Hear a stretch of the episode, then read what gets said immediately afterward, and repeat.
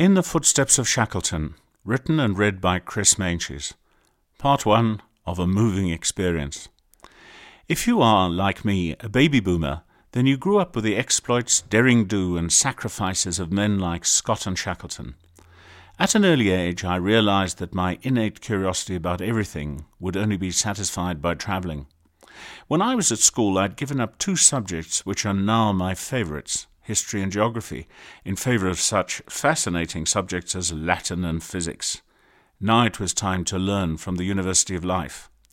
For obvious budgetary reasons, I started to first explore my own country, South Africa, which offers so much, particularly the wilderness areas. On my first real international expedition, I was entrusted by the tour operator with leading a trip to South America, which would encompass the Inca civilization, which I knew something about as I had just played one of the principals in Peter Shaffer's play The Royal Hunt of the Sun, which outlined the conquistadors and the invasion of the Inca Empire. It then moved to the Amazon and on to the Galapagos Islands, which were at least wilderness areas that I could identify with. On the trip was Jo, the daughter of an eminent British general and war hero, John Oswald. Some years before, she'd left the family home in Hampshire on a retired London to Brighton bus and travelled with many adventures to Australia and then overland across Africa to Johannesburg. She should really have run the trip, not me. We hooked up.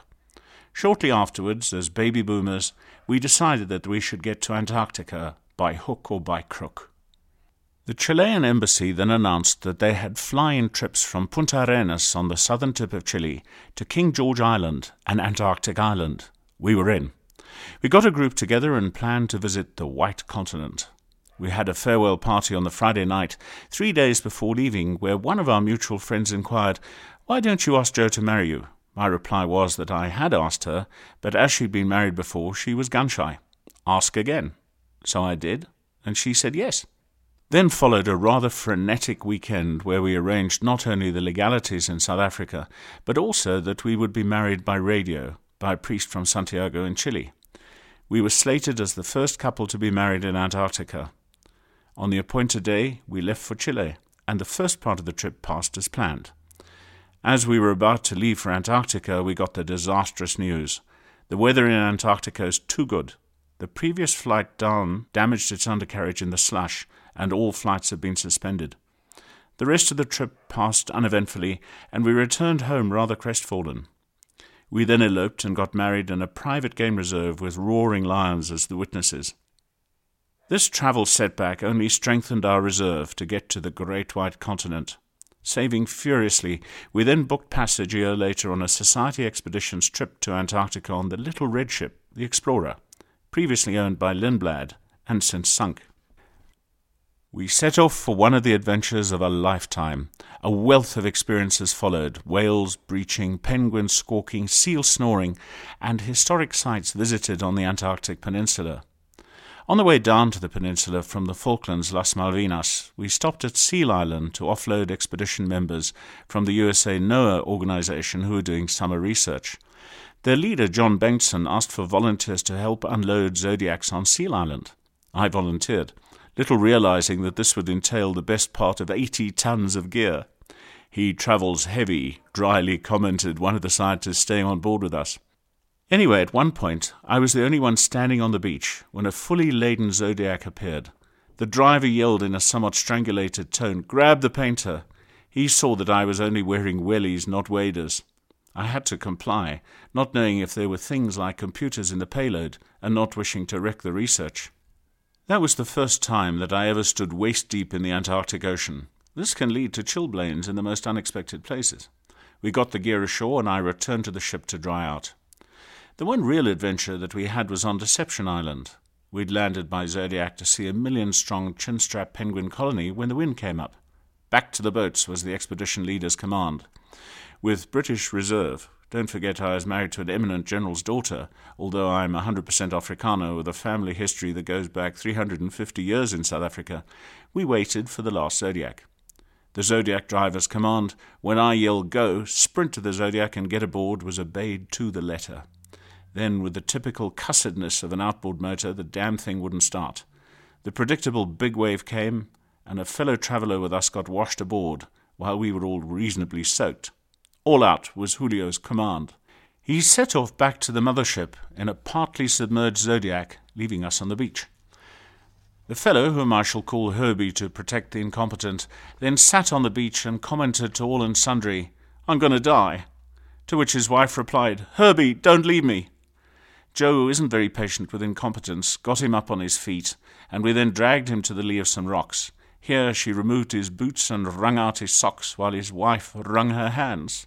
His socks and boots were replaced, and taking an arm each, we headed back up to the Penguin Rookery a step at a time, where there was a path down to a more secluded beach, which would be easier for us to be rescued from. His wife saw the opening and hared up the path, while Herbie, now showing signs of recovery, called plaintively after her in his turn, "Don't leave me!" My late father, who knew me well, had once given me a hib flask as a gift, the most useful gift I think I was ever given. So after several applications of Scotland's finest, we returned to the mothership with tales to tell. On the way back, we encountered the fearsome Drake Passage on Christmas Eve. On board with us were the Maxim family, charming New Yorkers where the father played in the Metropolitan Opera Orchestra. Eda, the daughter, and I decided to create something special for Christmas Eve. So the new version of the 12 Days of Christmas was created. 12 Zodiacs sinking, 11 skuas robbing, 10 ships a-rocking, 9 whales spouting, 8 seals a-hauling, 7 penguins mating, 6 glasses carving, 5 macaronis, 4 leopard seals, 3 cormorants, 2 minke whales, and a snow petrel in a pear tree. We were hooked on Antarctica. We immediately started saving for another Antarctic trip. Different from the first, where we'd visited the Antarctic Peninsula, we were now heading on a full-on Russian icebreaker, the Kapitan Khlebnikov, for the Ross Ice Shelf and the real historical areas. This part is known as the Far Side, but has nothing to do with Gary Larson. The first adventure was a weather one. As we approached the mainland, a storm warning was announced, as was a mayday call from the French resupply vessel L'Astrolabe, and as we were the closest vessel, we were asked to render assistance. So having escaped the storm, and were in the lee of the coast, we now put about and headed north into the gale. Now I will entrust you with an overload of information. I'm not big on pyjamas. Anyway, having managed earlier to get up onto the bridge, where the inclinometer indicated a roll of 40 degrees from the vertical either way, we had headed for our bunks. In the early hours, a particularly good roll had ejected me from my bunk to the deck, and I now headed rapidly towards the cabin door, sustaining carpet burns to my naked right buttock. Now, these doors have a hatch at the base, in case an icebreaker hits something more solid than frozen water and bends the door frames. The cabin occupants can still escape. I had visions of bursting through and appearing in the companionway covered in confusion and not much more. Just as I reached the door, the roll reversed. So sustaining further carpet burns to my left buttock, I returned to the base of my bunk and a highly amused Joe. At dawn we discovered that the French ship wasn't actually in trouble, but that a distress signal instrument had been washed overboard and in contact with water it sent out the SOS. Somewhat shaken and stirred, we returned to the mainland. The rest of the trip was fascinating in that we visited particularly the historical sites.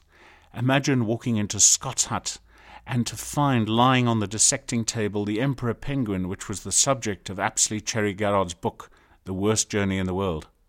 In fact, visiting any of these huts is eerie. You feel as though one of the great explorers will burst through the door at any moment, demanding a mug of hot tea. We actually had 2 living links with history on board with us. The one was Alf Howard, an 86-year-old veteran of the 1929-1931 Sir Douglas Mawson Banzari expedition, who dryly commented on seeing the hut on the coast in which he had overwintered. "Never thought I'd see that thing again." Mawson had named the camp the Home of the Blizzard, not knowing that it was situated in a wind channel from the ice cap. And John Moyes, whose uncle, Morton Moyes, had been a captain on one of Shackleton's voyages. There were 2 further highlights on the trip. When we reached Terra Nova Bay, we helicoptered ashore to the Taylor Dry Valleys, the first civilian visitors to this strange area which are devoid of snow and ice owing to the wind. Here there are also lakes in which you find primitive life forms. One of our party also found some old cans from one of the great expeditions. In the afternoon, after we returned to the ship, we ventured out onto the pack ice to which we were moored.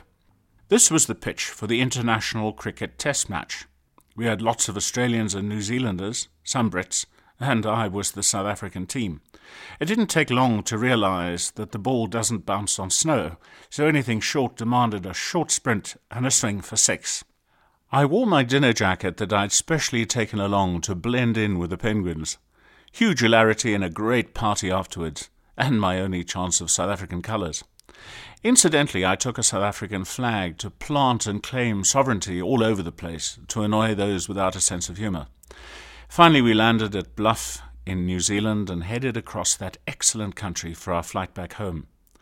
Our interest had now become more specialised, and we now booked on a trip to the sub-Antarctic islands to see and photograph more penguin species in their home habitats. So we joined the first trip organised by Rodney Russ. This was on the academic Sholkovsky.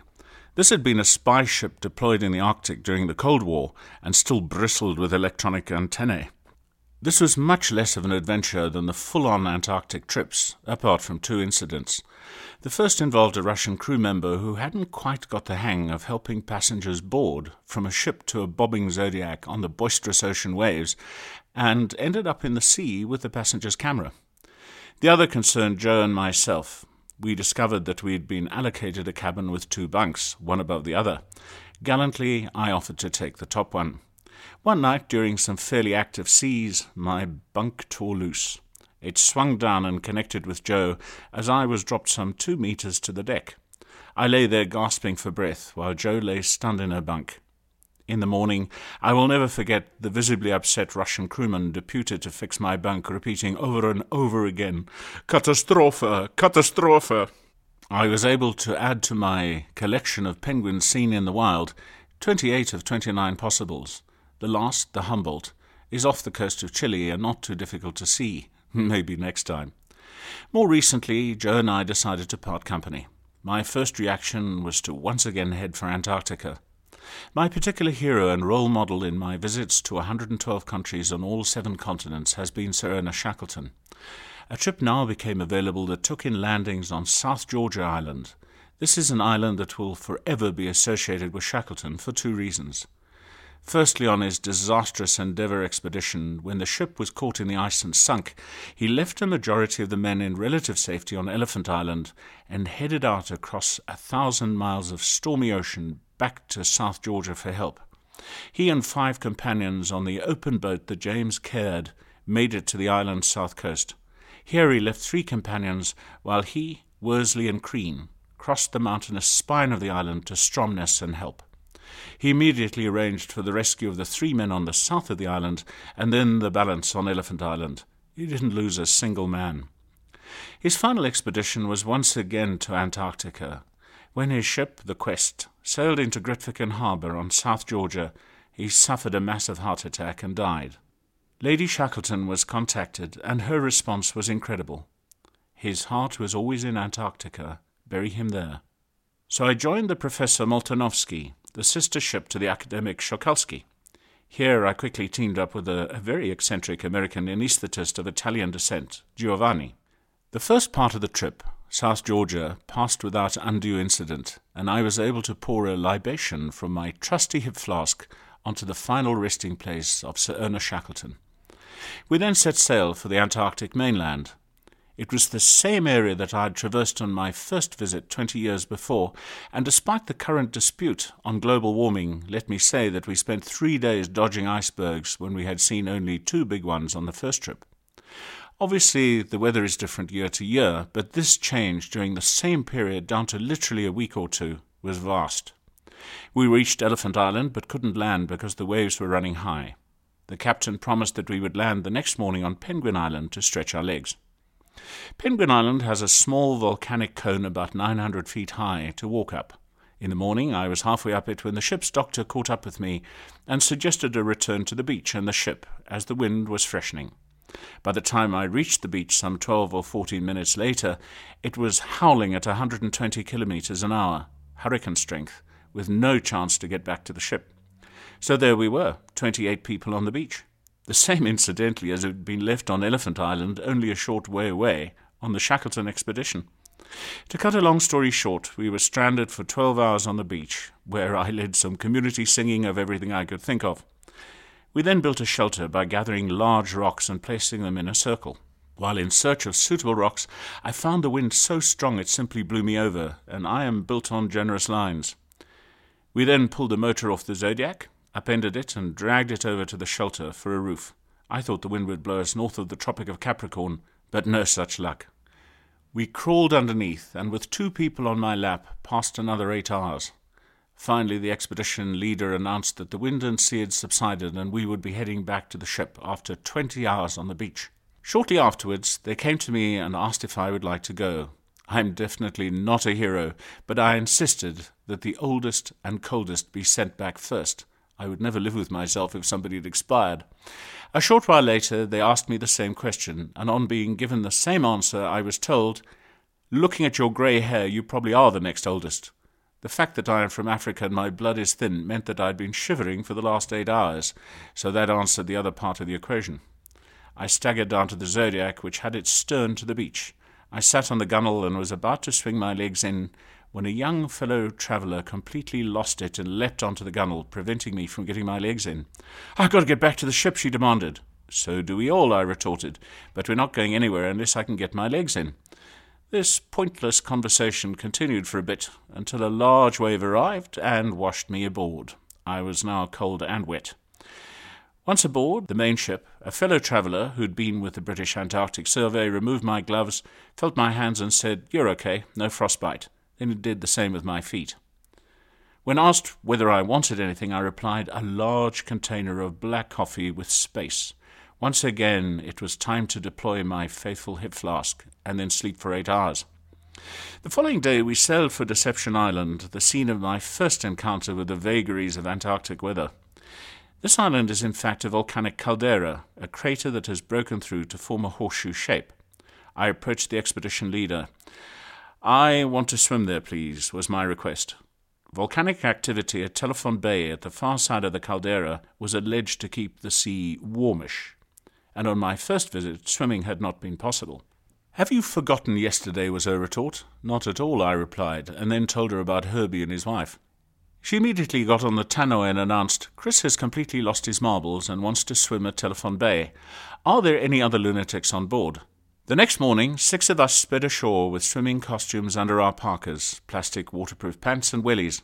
With some alacrity, we disembarked, disrobed and sprinted back into the sea, which was warmish-ish. There we lay, like 6 beached seals, mostly submerged at the edge of the sea. We didn't stay long. The result? I can't wait to get back. Thank you for downloading this recording. Copies of this and other recordings are available at greatguides.org. This talk is copyright and all rights are reserved. Recorded in Johannesburg in 2010.